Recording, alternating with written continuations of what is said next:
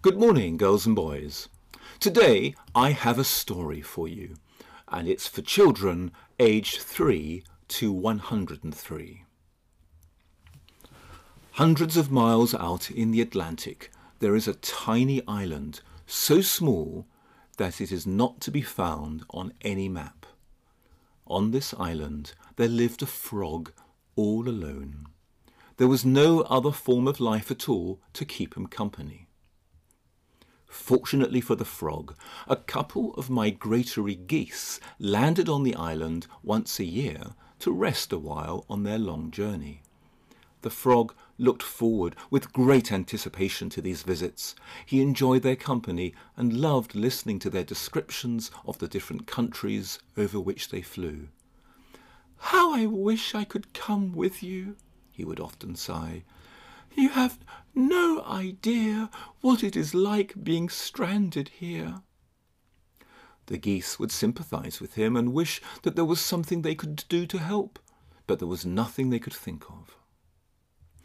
One morning, after a particularly wild storm, the frog happened to be hopping along the narrow stretch of sand which skirted the island when he found a piece of string left behind by the tide. As he looked at the string, an idea began to take shape in his mind. He became very excited because the idea was so simple it just had to work. He carefully dragged the piece of string up to a safe place and patiently settled down to await the arrival of the geese.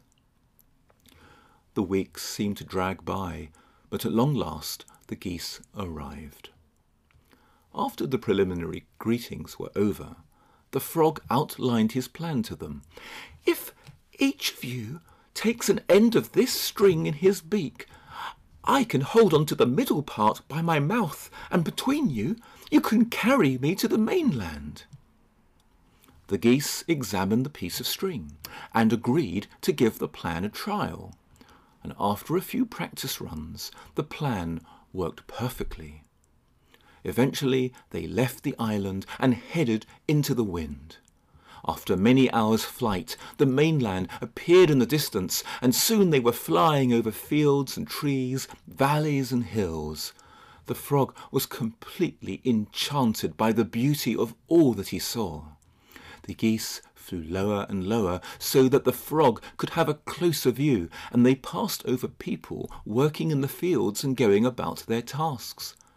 When these people looked up and saw the amazing sight of two geese carrying a frog suspended between them, they could hardly believe their eyes.